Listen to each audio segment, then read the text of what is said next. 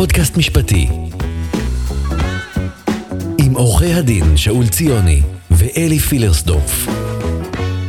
שלום, אנחנו בפרק נוסף אה, של הפודקאסט שלנו, דיון נוסף. היום אני לבד, בלי אלי, ואני מארח את אה, פרופסור ניבה אלקין קורן, ראש מרכז הנשיא מאיר שמגר למשפט דיגיטלי וחדשנות, הפקולטה למשפטים באוניברסיטת אה, תל אביב. שלום, ניבה. שלום, שאול. קודם כל אנחנו שמחים, אני שמח לארח אותך פה. יש לנו פרק בעצם כפול על בינה מלאכותית וכמובן השדה המשפטי. אנחנו לא נדבר כאן על אה, טכנולוגיה של בינה מלאכותית, נכון, ניבה?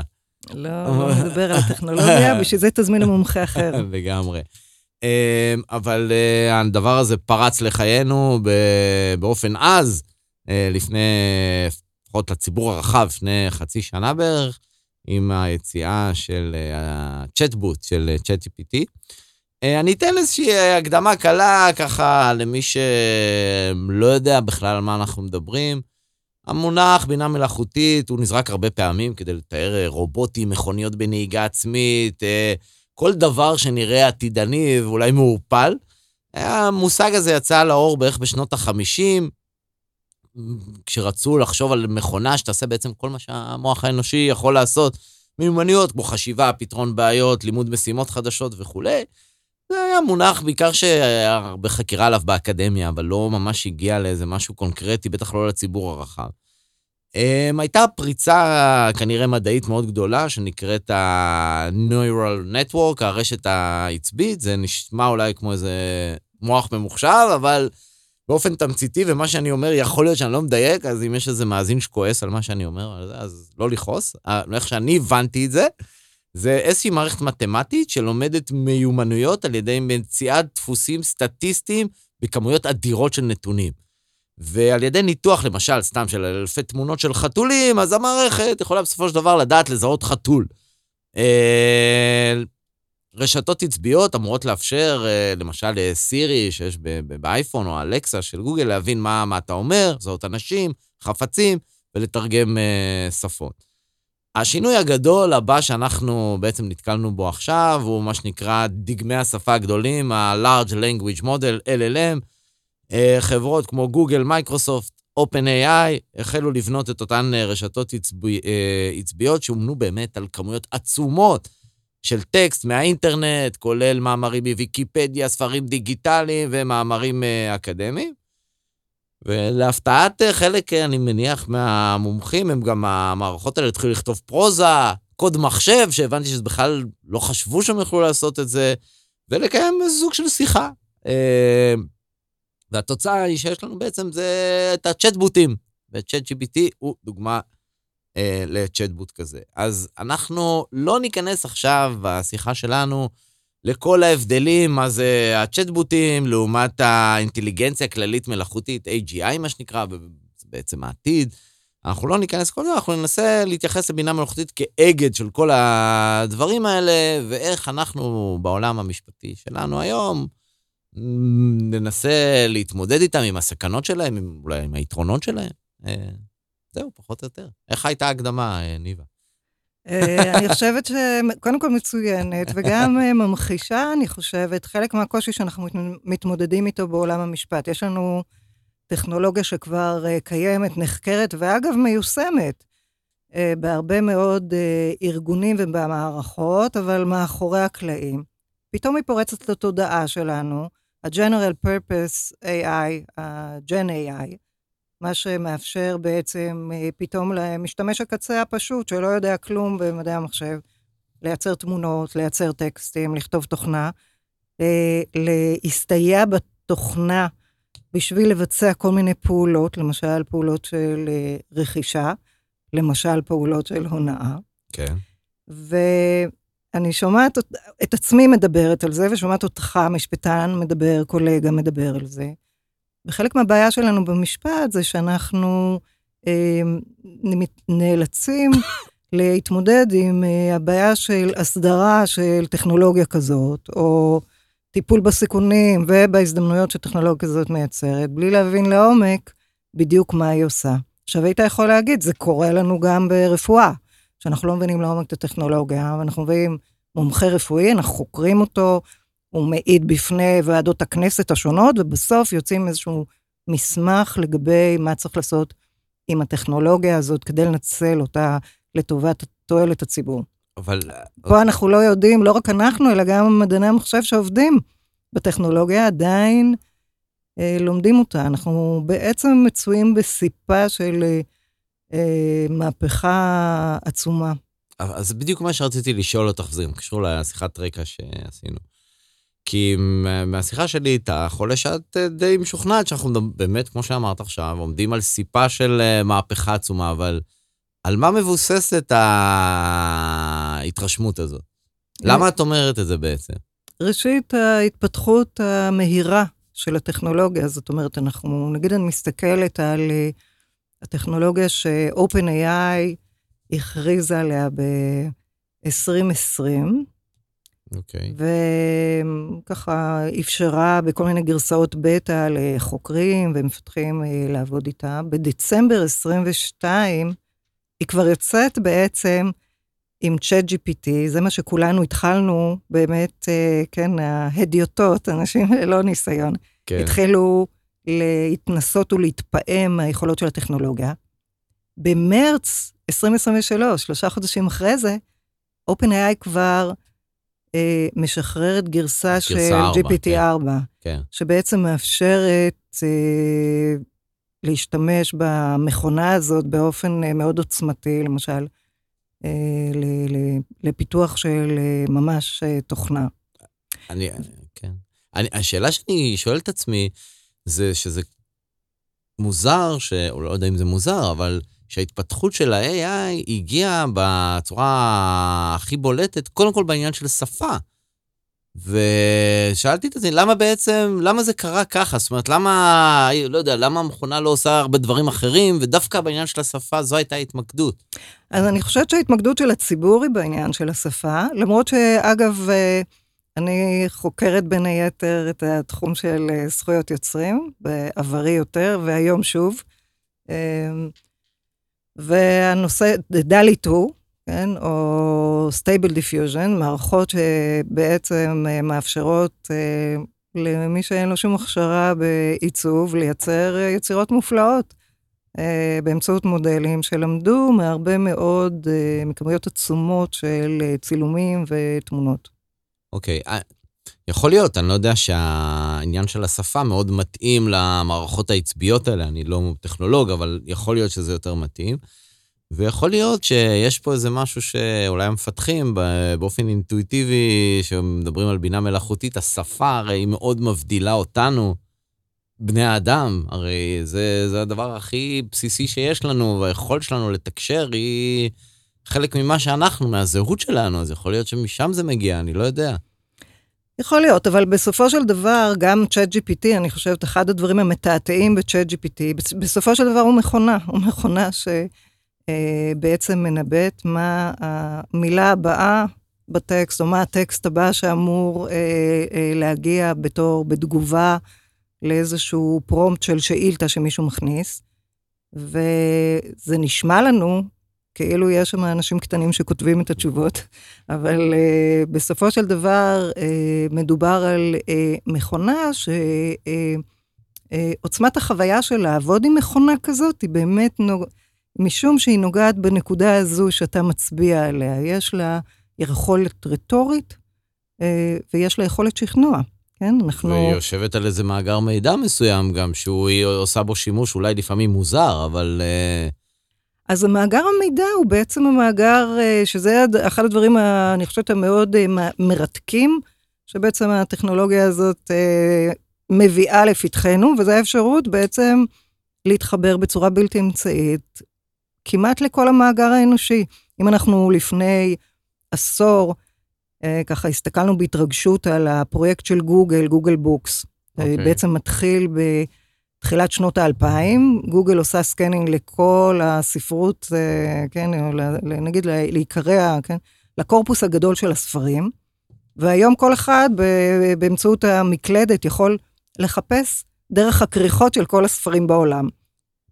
אז היום אנחנו יכולים לעשות את זה בצורה בלתי אמצעית, שאנחנו מבקשים, שואלים שאילתה את הצ'אט, ואנחנו, והוא מאמלק לנו, הוא כן. מאמלק לנו אה, את הקורפוס הגדול של בעצם כל המידע שהוא... אה, זמין אולי. כן, בדיוק. אז אה, יושב, יושבים האדיוטות, קוראים עיתון, פתאום רואים שמנכ"ל OpenAI אומר, אולי טעיתי, אולי בכלל לא הייתי צריך להשיק את זה. רואים שהתפרסם מכתב של חוק, אה, מפתחים בתחום ה-AI, ומזהירים מהסכנות האפוקליפטיות של ה-AI. עוד קודם מכתב של אה, אילון מאסק, אבל לא רק, אה, סטיב ווזניאק, שהיה ממקימי אפל, ועוד אנשים מאוד מאוד רציניים ומכובדים. אומרים, תעצרו הכל, חכו חצי שנה. אז השאלה, מה, מה, מה אמורים להבין מזה? כי אה, מסתכלי, אני מסתכל על הציבור, אומר, אם, אם אלה האנשים שהם בליבה של הדבר הזה, הם מזהירים מפני סכנות כאלה, מה אמורים לעשות עכשיו? איך את רואה את הדברים האלה? נכון, אז ראשית, אני לא מומחית לטכנולוגיה, זאת אומרת, אני לא מכירה את הטכנולוגיה הזו מבפנים, וקטונתי. אני, אה, אבל אה, מסתכלת על השיח הזה קצת מבחוץ, וראשית, חושבת שצריך אה, לקחת את האמירות האלה, כמו שאומרים, with a grain of salt, מאוד מאוד בזהירות. ראשית, לבדוק מי מדבר ומי אוקיי. מזהיר. והרבה פעמים אה, הגורמים שמזהירים, הם מזהירים כי הם לא רוצים לשאת באחריות. לפעמים הם מזהירים כי הם רוצים שהמתחרים יעצרו לחצי שנה, בעוד שהם יוכלו להתקדם יותר. אה, ולפעמים אה, אנחנו רואים אה, גורמים אה, שונים שבעצם משתמשים בגלים האלה של טכנופוביה, בשביל לייצר איזושהי תוצאה רגולטורית שהם רוצים אה, להגיע אליה.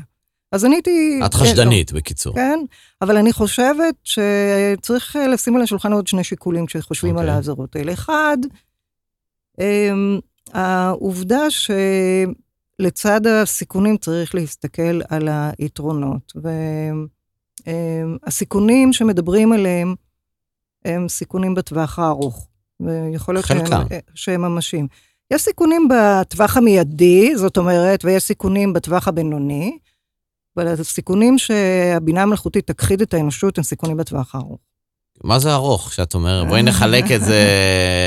לא, אנחנו רגילים טווח ארוך, זה יכול להיות 500 שנה, שלא נראה לי שעל זה נדברת. אבל גם 50 שנה זה יותר ארוך, ולמה זה חשוב כן, לעשות את ההבחנה? אוקיי, מכיוון שהשאלה האם אה, יש, יש לנו טכנולוגיה, אנחנו לא לגמרי מבינים היום את הפוטנציאל שלה ולא את הסיכונים שלה. אוקיי. אה, ואנחנו רואים את הפוטנציאל המועיל שלה. אנחנו רואים שהיא מסייעת לנו נכון. בהצלת חיים. אנחנו יודעים היום בוודאות שלמשל מכוניות אוטונומיות ב... באופן פוטנציאלי, אפילו בואו לא נלך למכוניות אוטונומיות, נלך ל monitoring האלה שעושה של מובילאיי, מה ששמים לך באור הרכב שמסייע. עוזר.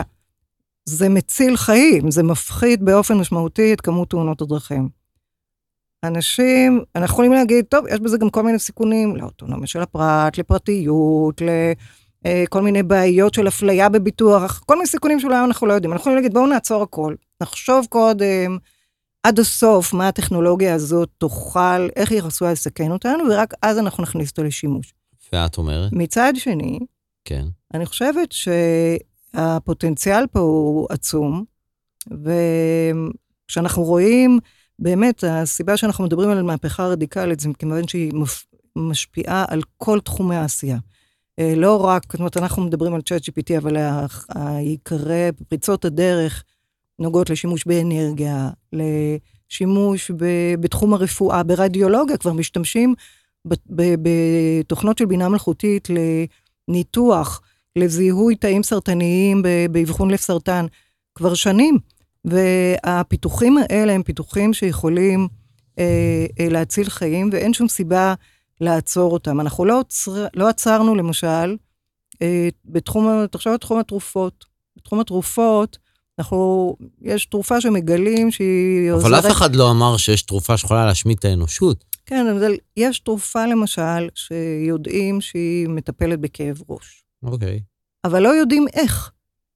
אז אנחנו לא אומרים, טוב, אם זה מאוד, אם זה מצוין לטפל בכאב ראש, או בלהפחית את, אה, את הסיכון להתקף לב, אנחנו לא נשתמש בזה, עד שאנחנו לא נדע עד הסוף בדיוק איך זה עובד. לא, אנחנו אומרים, אנחנו נעשה איזושהי סקירת סיכון, כן, אנחנו בודקים מה תופעות הלוואי של זה, נותנים לזה לצאת לשוק.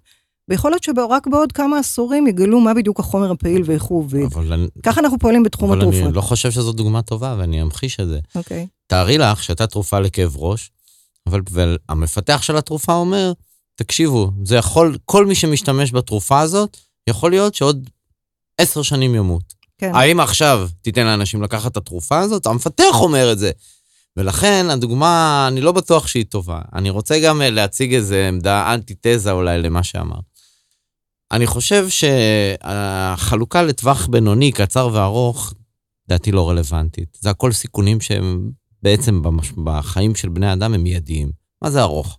אנחנו, כמו שאת אמרת, עברו חודשים ספורים בין צ'אט GPT 3.5 ל-4.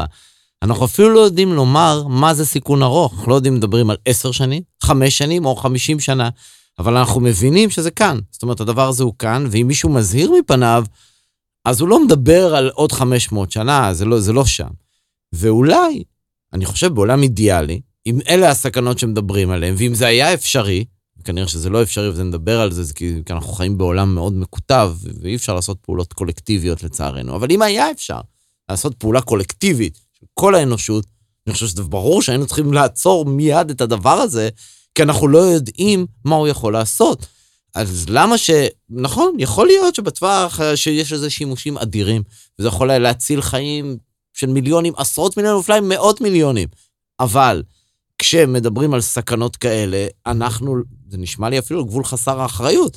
איך אנחנו, מה, אנחנו מהמרים על, ה, על העתיד שלנו, של הילדים שלנו, על משהו שאנחנו אפילו לא מבינים מה הוא עושה? שאול, אז אה, זו בדיוק הדוגמה מצוינת לחלק מהסכנות בשיח מהסוג הזה. מישהו מזהיר מפני סכנה מאוד גדולה. הוא לא יודע מה הסכנה הזו, אבל אנחנו אומרים, יש סכנה גדולה, אנחנו לא יודעים אם זו סכנה לחיים, זה סכנה למחלות, okay. אוקיי. זה סכנה למצב רוח רע, אבל אומרים לנו שיש סכנה. כשאתה שואל אנשים, אוקיי, מה הסכנות? אז הם אומרים, אה, יכול להיות שזה יפגע בפרטיות של אנשים, אולי זה יגרום להפצה של דיסאינפורמציה, אולי זה יגרום לסוגים שונים של אפליה. זה לא סכנות שאף אחד לא, לא מצביע. לא, זה לא מה שמטריד אוקיי, אותי. אז מה הסכנות שמטרידות אותך? מה שמטריד אותי זה ה... הסכנה ממש של פגיעה אנושה באנושות, במובן הזה איך שה... אתה מדמיין שזה אני, יקרה? אני ממש, אני שוב, כמו שאמרתי, אני לא, אני לא טכנולוג, אבל ממה שהבנתי, המערכות האלה יכולות באיזשהו שלב להתחיל להשתפר באופן כזה שהן או אוטומטי אפילו, או בכל מקרה יהיו יותר חכמות מבני אדם, ואז אנחנו נהיה במצב שאנחנו נמצאים מול איזו תוכן, לא משנה מי זה, איזה סובייקט נקרא לו, שהוא יותר חכם מאיתנו. הדבר הזה שהוא יותר חכם מאיתנו הוא מצב שלא היינו בו אף פעם, ואני חושב שזו לא סכנה שהייתי מזלזל בה. חס וחלילה. אני חושבת שבכלל בסכנות אסור לזלזל, צריך להיערך להם. אבל איך? אז uh, אני חושבת שיש כל מיני סוגים של סכנות. אנחנו בתחום המשפט uh, עוסקים פחות בסכנות uh, קיומיות שצריכים לעסוק בהן אנשים ש... Uh, מומחים בסוגים, בתחומים האלה, בתחום המדיניות. בתחום המשפט אנחנו צריכים לעסוק בסכנות החברתיות, בסכנות, בסכנות לפגיעה בערכים. אנחנו למעשה בהרבה מאוד מערכות שבהן בני אדם מקבלים החלטות. אנחנו יותר ויותר רואים העברה של שיקול הדעת למכונות. Okay. ומבחינה משפטית זה דבר שיוצר דרמה מאוד מאוד גדולה, כי אנחנו יודעים לפקח על שיקול דעת אנושי, ולא יודעים כל כך בצורה מותאמת להתמודד עם שיקול דעת שנעשה על ידי מכונות באופן שהוא מאוד שונה מאיך שאנשים חושבים. אנשים, אה, אנחנו בתחום המשפט רגילים לזה שאנשים, יש להם כלל, כן, מה מותר או אסור לעשות, מכילים את ה... כלל על מסכת עובדתית, ואנחנו בתחום המשפט מטילים סנקציה כזו או אחרת, או נותנים תמריץ. מכונות הן פועלות בצורה סטטיסטית. הן בעצם, על סמך הנתונים שהיו נכונים עד כה, הן מנבאות מה תהיה התוצאה אה, בעתיד. האם יש סיכוי שנעבור עבירה? האם יש סיכוי שאנחנו נהיה עובד מצוין בשביל הפירמה או חברה שאנחנו הולכים לעבוד בה? האם כדאי להעסיק אותי? זה, אלה השאלות בעצם ש... אבל את מניחה, אני מסכים שזה כרגע המצב. תארי לך אבל שהמכונות האלה יעברו לא רק לשיטה סטטיסטית, אלא יאמצו גם שיטות אחרות. זה גם יכול להיות. אז עכשיו, את אומרת, אפילו את זה אנחנו, כשאנחנו יודעים שכרגע זה עובד לפי שיטה סטטיסטית, אנחנו צריכים מאוד לחש... לעבור תהליך חשיבה מאוד מורכב. מה, מה איך מתמודדים עם, אה, עם אה, קבלת החלטות סטטיסטית כזאת? לגמרי, אבל הדרך לעשות את זה, זה לא... אה, למנוע כן. את זה. זאת אומרת, יש קודם כל, צריך להבין שיש דברים שאי אפשר למנוע אותם ב- ב- בטכנולוגיה, בגלל שאדם וחווה שגורשו מגן עדן, אי אפשר היה להגיד להם, עכשיו אתם תפסיקו לדעת את מה שאתם כבר יודעים. הם גורשו מגן עדן, בגלל כן. שאי אפשר to unknow מה שאתה יודע. ולכן צריך לחשוב על טכנולוגיה בתור אה, סוג של ידע, והאדם אה, הוא יצור אה, סקרן, ואנשים חוקרים, והטכנולוגיה שאנחנו רואים היא פרי של אה, סקרנות אנושית, וזה ימשיך ויתפתח. בנוסף, ואני חושבת שזאת שאלה שהיא, אה, ש, שצריך לשים אותה על השולחן, ואתה רמזת עליה מקודם. אנחנו, העולם הוא לא הומוגני.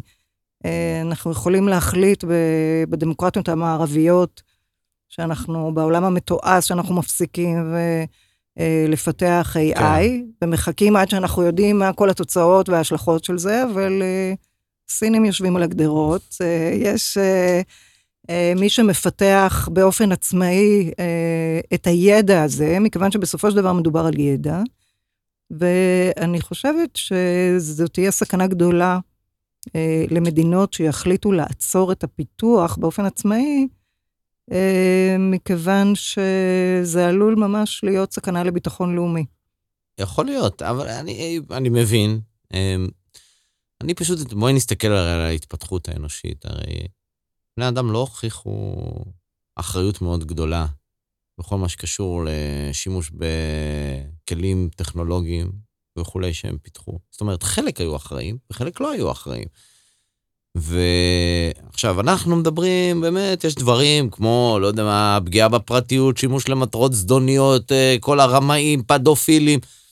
אני מניח שפה לא כזה מסובך לעשות רגולציה, ללמוד, אה, לא יודע מה, להוריד מאוד את הסיכון. אני, אני די משוכנע שבמאמץ טוב אפשר לטפל בדברים האלה, ולא הייתי מונע את זה רק בגלל זה. זה עוד ניחא. אבל הכלי הזה, את אמרת שהוא כזה, כזה רב עוצמה. האם לא יהיה נכון להסתכל עליו, בכלל לצאת מנקודת מבט, שמדובר פה באיזה נשק גרעיני פי עשר? תראה, על אה, סייבר זה נשק? לא יודע. יכול להיות. לפעמים הוא נשק, ולפעמים- ולפעמים הוא... נכון. כן, ולפעמים הוא הגנה. אנחנו לא אמרנו, מדינת ישראל, אנחנו לא נשתמש... גם אנרגיה גרעינית היא. דבר טוב. את יודעת, כן. אתה מפיק איתו אנרגיה, או שאתה יכול לחסל מדינה. לגמרי, וכן, היום אה, מדינות שהפסיקו להשתמש באנרגיה גרעינית מצאו את עצמם בפני שוקת שבורה כשהן לא מקבלות את הגז הרוסי. נכון. אז אה, לכן אני חושבת שגישה בכלל לטכנולוגיה, אה, גישה, מדיניות שמתייחסת לטכנולוגיה, צריכה להימנע עד כמה שניתן מלאסור עליה. היא צריכה להסדר אותה או לרסן אותה, באופן שיהפוך אה, חברה ל... אה, יאפשר לחברה להשתמש בה בצורה שהיא אחראית, ואני מאוד אוהבת את המונח הזה, כן, הרבה דיברו פעם על אתיקה בבינה מלאכותית, ואני חושבת שהמונח שאתה הזכרת בעצם של אחריות הוא יותר נכון. אה, טכנולוגיה אחראית. אחרי- או Responsible בטיחות, AI. אני לא יודע. לא, אז בטיחות זה פן אחד של זה, אוקיי, אבל אחריות ואחריותיות אפילו, זה פן אחר של זה, accountability. כן.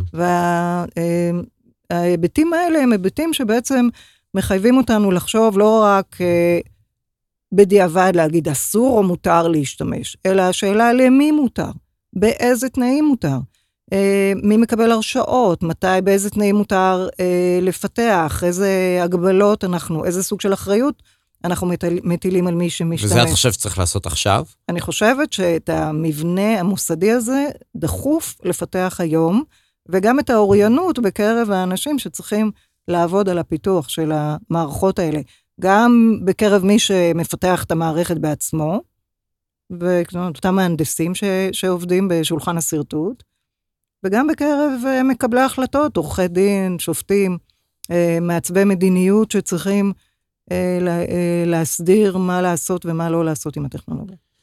אה, כן, אני מסכים. אני, אני, קודם כל, באמת אני חושב ש... אני מסכים שאנחנו צועדים לעידן שכנראה יהיה מאוד מאוד שונה ממה שהכרנו.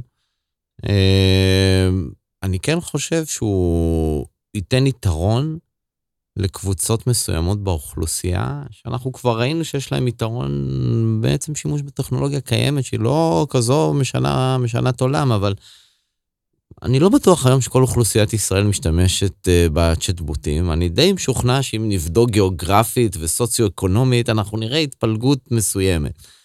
וברור לי גם שככל שזה יתפתח, אנחנו, הפערים האלה ילכו ויגדלו, ובעצם יש פה כלי שקבוצות מסוימות חזקות באוכלוסייה יעשו בו שימוש, כי הוא, כמו שאמרת, הוא כלי טוב, הוא מרתק במובנים מסוימים, ואחרות לא. השפעות על שוק העבודה, כל הדברים האלו, האם, לא יודע, האם לא צריך כאילו להקים איזה מנהלת אה, בינה מלאכותית שבאמת תטפל בכל האספקטים האלה, שכמו שאתה אומר, הולכים לשנות את החיים שלנו. כן, אני, אני פחות מאמינה במנהלת, אלא, אבל אני חושבת שדווקא במקרה הזה ישראל, לפחות במגזר הציבורי, נקט באיזו עמדה שיותר אה, אה, הגיונית, אימץ את העמדות שגם הובעו ב-OECD, וזו עמדה שבעצם ממתינה לאיזשהו, נערכת לאיזושהי הסדרה מגזרית. זה השימוש ב-AI, בתחום של אה, הפיננסי, לא דומה לשימוש שלו בתחום הרפואה, okay. אוקיי. לא דומה לשימוש שלו בתחום החינוך, ובכל מגזר יש לך מומחי תוכן שמכירים יותר את ההזדמנויות וגם את הסכנות. אמ, הנושא של אמ, טכנולוגיה משבשת היא תמיד אה, מועילה לציבורים מסוימים ומזיקה לאחרים. זה לא תמיד שיטתי, אגב, לפעמים זה בלתי צפוי. זה גם נכון. Uh, לדוגמה עכשיו, אני חושבת שאם למישהו היו, היו יתרונות בזה שהוא ידע לנסח יותר טוב, לנסח טוב, כן. יכול להיות שעכשיו uh, אחרים שיש להם שכל חריף, יכולים להשתמש בניסוח של שאלות, שאלות מדויקות ל-chat GPT ולהוציא מסמכים ברמה מאוד מאוד גבוהה. Uh, כן, יכול להיות. Uh, אז, אז בעיניים שלך, איזה הסדרה היינו צריכים עכשיו, נניח שאת אחרי, לא יודע מה, היועצת הראשית אה, למדינת ישראל, מה, איזה דברים בעצם היית אה, מבצעת מבחינת אה, הסדרה, איזה קווים כלליים את חושבת שכדאי אה, אה, לנקוט בהם ברמה המשפטית, כדי שמצד אחד כן נאפשר שימוש בטכנולוגיה, מצד שני, שלא נהיה חשופים לכל ה... לא יודע, אני כל פעם קורא, זה, זה מצחיק, כל פעם שאני מחפש סכנות ב-AI, הרשימה הולכת ומתארכת. הגיעו כבר ל-15-16 סיכונים, לפחות מה שאני ראיתי. אבל, אבל איך בעיניים שלך אבל, אפשר היה... אבל אני רוצה רגע לפרק את הסיכונים לפני זה, בגלל שלפני שרצים להסדיר, צריך לדבר על אוקיי. הסיכון. אוקיי, אמ, אוקיי, זה רעיון טוב. את זה נעשה אבל בפרק השני, על הסיכונים, על הפירוק שלהם, ואיך אנחנו מסתכלים, אה, מסתכלים עליהם. אז אה, תודה, ניבה. תודה אה, זה היה החלק הראשון, והקדמה, ואנחנו נמשיך בפרק השני על בינה מלאכותית. תודה. דיון נוסף. דיון נוסף.